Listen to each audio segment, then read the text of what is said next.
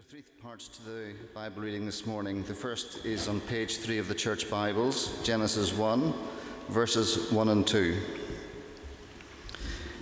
In the beginning, God created the heavens and the earth. Now the earth was formless and empty, darkness was over the surface of the deep, and the Spirit of God was hovering over the waters. Uh, the reading then continues uh, on at verse 26 on the same page. Then God said, Let us make mankind in our image, in our likeness, so that they may rule over the fish of the sea and the birds in the sky, over the livestock and all the wild animals, and over all the creatures that move along the ground. So God created mankind in his own image. In the image of God, he created them. God blessed them and said to them, Be fruitful and increase in number, fill the earth and subdue it rule over the fish in the sea and the birds in the sky, and over every living creature that moves on the ground. Then we continue on page 1000 of the Church Bibles in Matthew 28, verses 16 to 20. Then the eleven disciples went to Galilee, to the mountain where Jesus had told them. When they saw him, they worshipped him, but some doubted. Then Jesus said to them, came to them and said, all authority in heaven and on earth has been given to me. Therefore, go and make disciples of all nations, baptizing them in the name of the Father, and of the Son, and of the Holy Spirit, and teaching them to obey everything I have commanded you. And surely I am with you always to the very end of the age. This is the word of the Lord.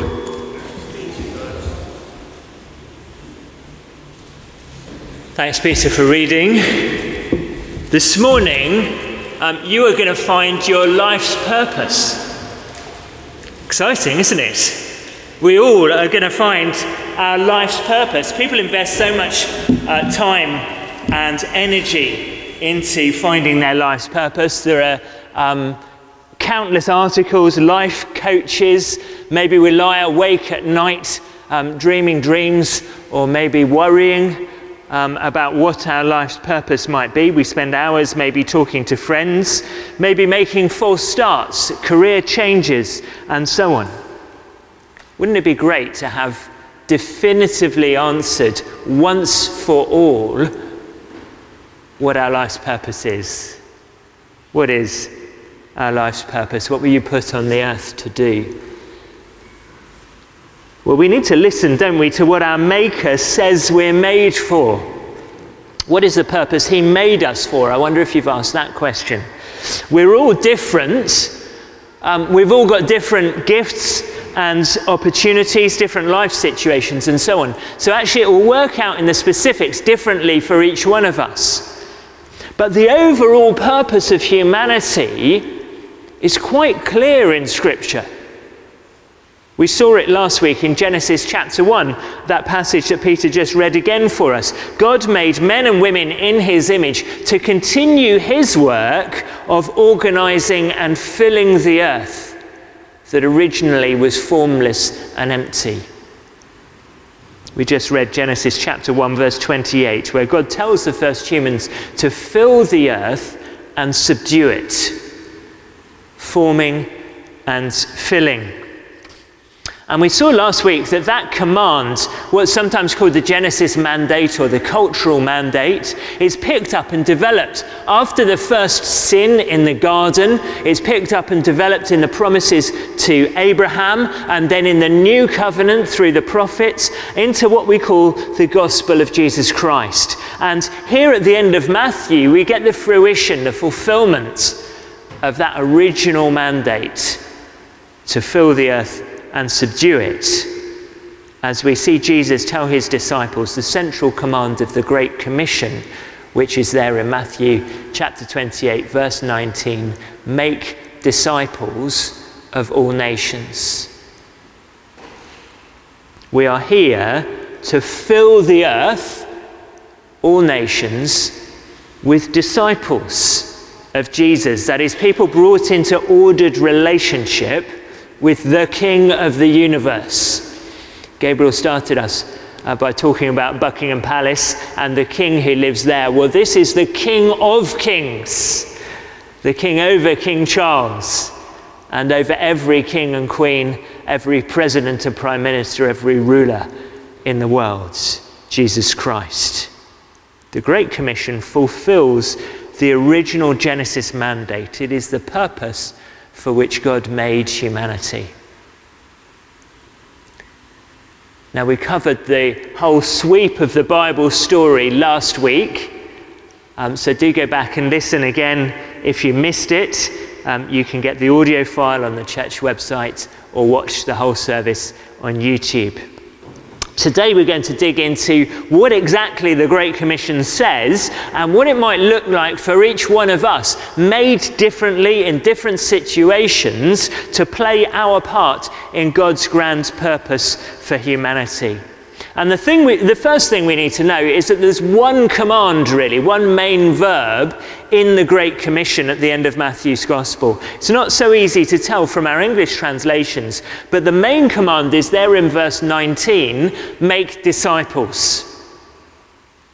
The other verbs around it, what look like instructions in um, our English Bibles, they're uh, actually participles. That means they're secondary. They tell us how to make disciples and what's involved with it. But the main command is make disciples.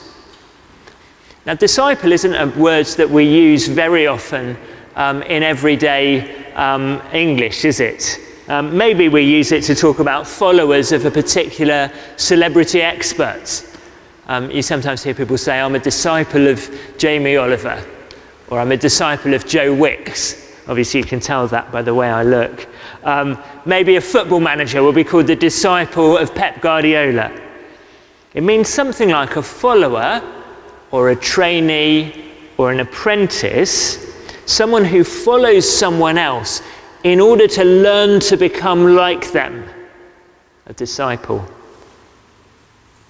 And in this context, as Jesus says, all authority in heaven and on earth has been given to me, as we think about it as part of the ordering of the created universe, I want to suggest that making disciples is particularly about applying the rule of King Jesus in our own generation.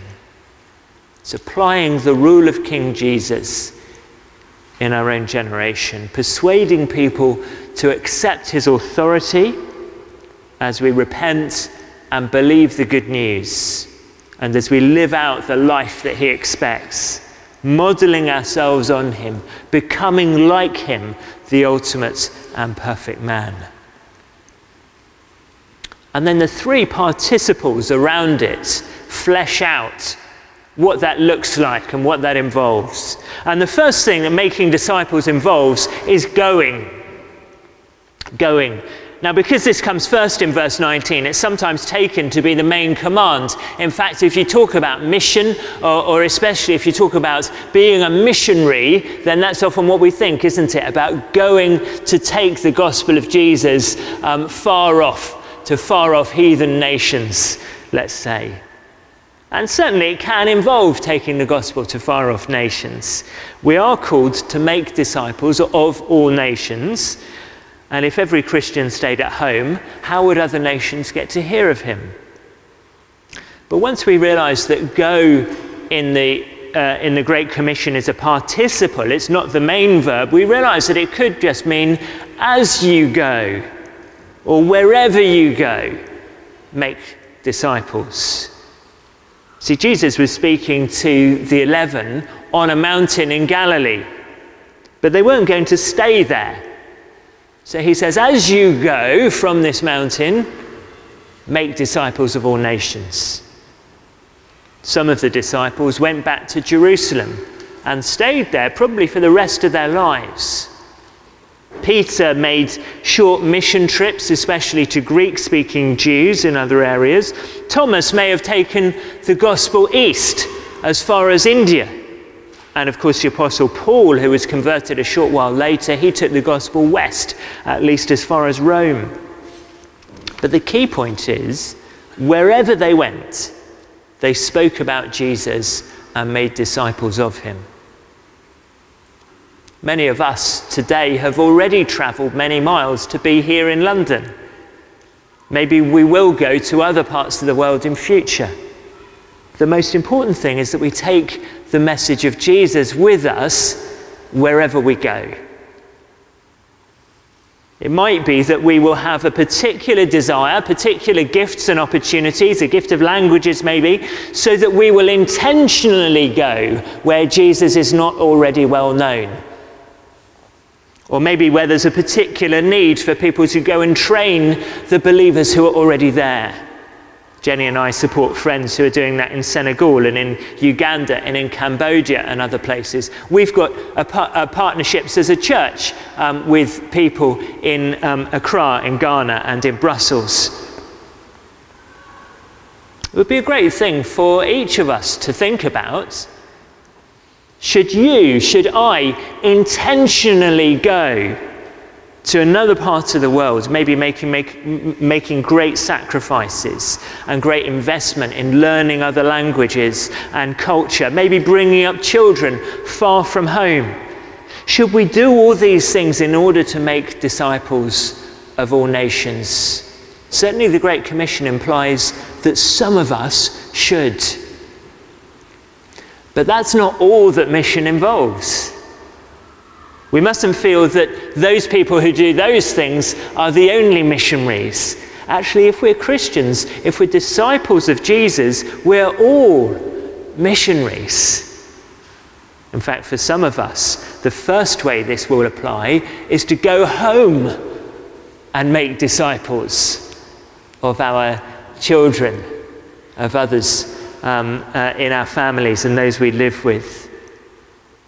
So, wherever we are and wherever we go, we need to be looking for opportunities to make disciples of all nations. A great question to ask, a powerful question to ask, is Who is the Lord bringing across my path in my everyday life today? Who are the people that I naturally come into contact with day by day, week by week in my street, in my place of work or place of study? or at the school gates or wherever it might be that I go? Do those people know that you're a follower of Jesus Christ? Have you looked for an opportunity to apply the saving rule of King Jesus in their life? Here in Tower Hamlets, there are many natural opportunities to do that with people from all over the world. Can you help to befriend one of those asylum seeking families? Can you support the work of others in our parish to reach the Bengali community? Um, maybe you could join in with the Friday afternoon outreach here at St Anne's. But let me tell you this the one place that making disciples will certainly involve going for every one of us is going outside of our comfort zones. It's never an easy thing to share the message of Jesus. God doesn't call every one of us to go to outer Mongolia or darkest Peru, but He does call us to go out of our comfort zone. Who is the Lord bringing across your path? And have you stepped, excuse me, have you stepped over the pain threshold of introducing the name of Jesus? into your conversation with them. Wouldn't it be great to pray for an opportunity to do that with one person this week? In fact, why don't we just stop and pray for that now? Our Father God, please will you open an opportunity for each Christian here this morning to have a conversation about Jesus with a new person this coming week. Amen. So as you go, make disciples. And the second and third of these participles around the Great Commission, they speak of the journey that someone makes as a disciple. Go and make disciples of all nations, baptizing them. Baptism is the symbol of beginning the Christian life. Whether you're immersed fully into water or whether you have water splashed or poured over you, baptism symbolizes the cleansing of your sins. In fact, it's the death to an old life and a resurrection to a new life. The original baptisms were carried out in the River Jordan as a symbol of entering the promised land. It's a baptism in the name of the Father and of the Son and of the Holy Spirit.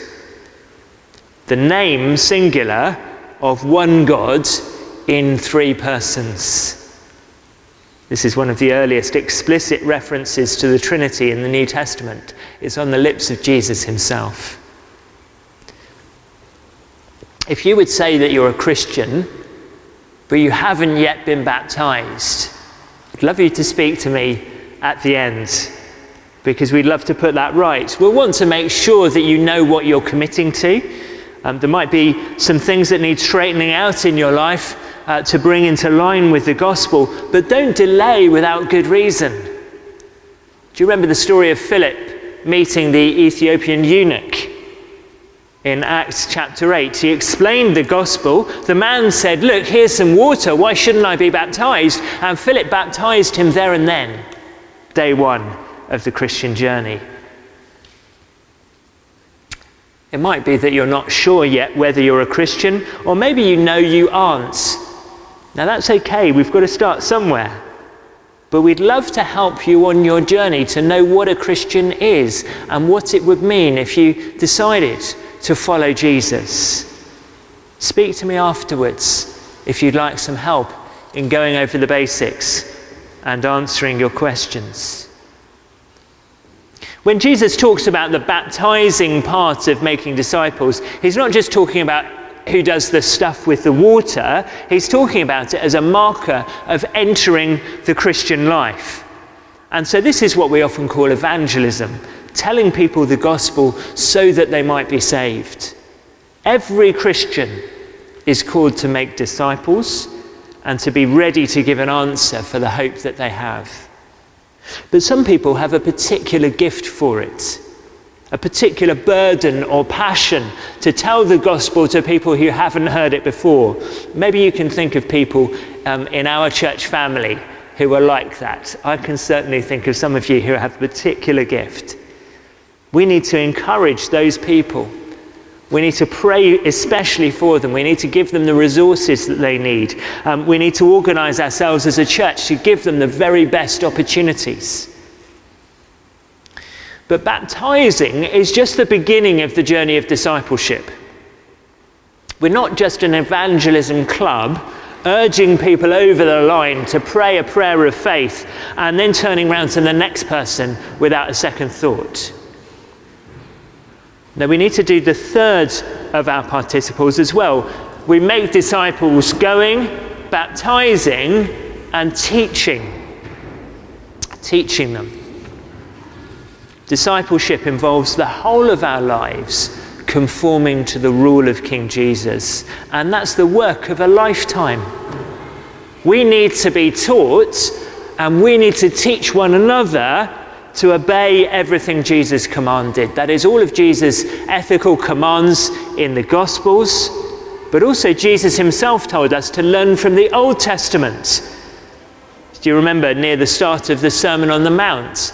he said in Matthew chapter 5, verse 17, he said, Do not think that I've come to abolish the law or the prophets, the Old Testament.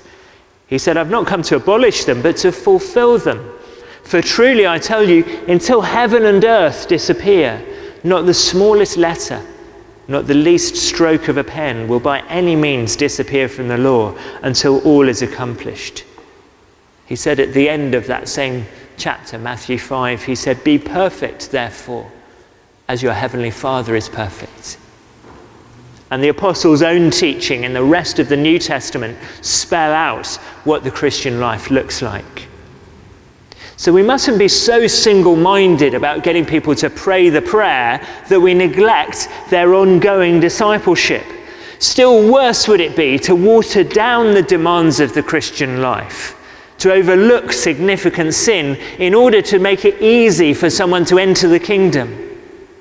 No, repentance and faith means being willing to bring all of my life under the rule of King Jesus, even if it takes a lifetime to work that out. Sadly, many Christians stop at the beginning with a profession of faith, maybe with baptism, but they don't then follow it up by obeying everything that Jesus commanded. Apparently, uh, Gandhi said that the Sermon on the Mount went straight to my heart and delighted me beyond measure. But sadly, he didn't think it was lived out by the Christians he knew. And so he also said, I would be a Christian if it were not for the Christians. Isn't that a sad thing to hear? We will never reach perfection this side of heaven, but we should be constantly growing, constantly striving to become more like our Master. And it might be that some of us have a more natural gift and desire to be involved in this part of the work.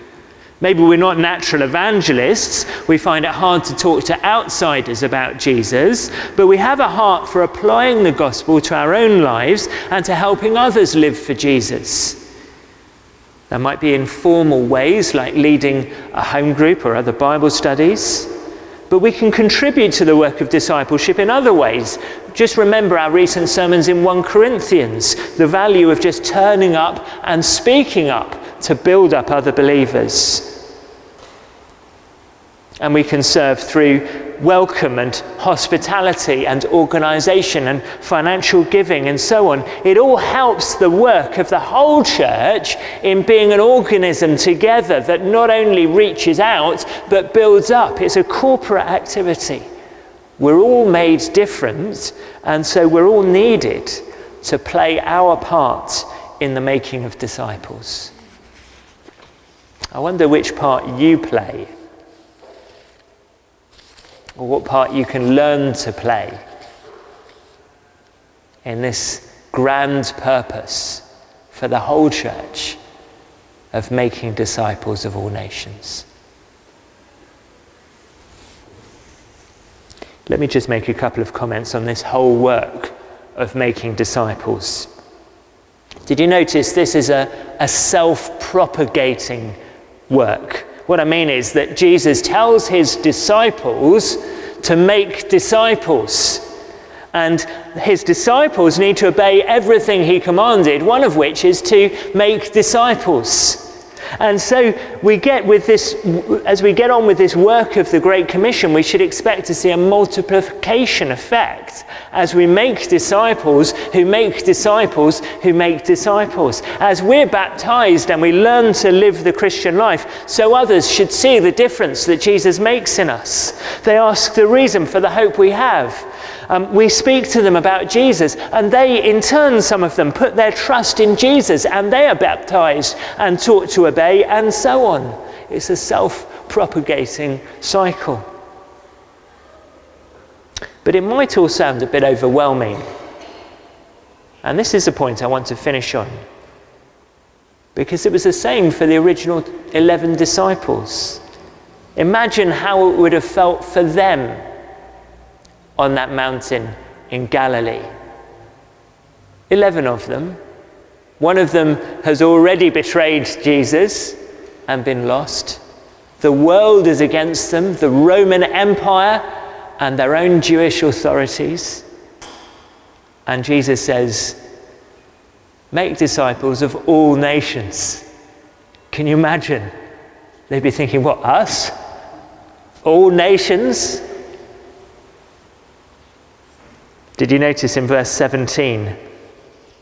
When they saw Jesus on the mountain, they worshipped him, but some doubted. Some doubted. The word in Greek comes from the word for two. They were in two minds, maybe, or they had second thoughts. I don't think they doubted in the sense that they were skeptical I doubt that you are who, who you say you are. I think it's more in the terms of uncertainty. They weren't quite sure what to make of what was going on. And for that reason, Jesus wraps his Great Commission in verse 19 and 20 up with two great reassurances before and after. He says in verse 18, All authority in heaven and on earth has been given to me. Go therefore and make disciples of all nations, baptizing them and teaching them. And he says, verse 20, Surely I am with you always to the very end of the age. All authority with you always is like a giant comforting hug, isn't it? We're not on our own in this great business of making disciples of all nations. We might feel weak and powerless, but we have the King of all authority with us, always. It's like when you take a small child to jump into a swimming pool, you hold them tight and you say, It's okay, I'm right here with you, you can do it. Jesus Christ is with us today as we make disciples of all nations baptizing them and teaching them. We can do it in His strength. In fact, we're going to be astonished at what He does through us when we step out in faith. Let me lead us in prayer now. Let's pray. Our Father God, we do thank you for the power and the presence of King Jesus with us as we hear his commands to his disciples to be disciples that make disciples, that make disciples. Our Father, we pray that you would inspire us afresh this morning to go out and do that great work.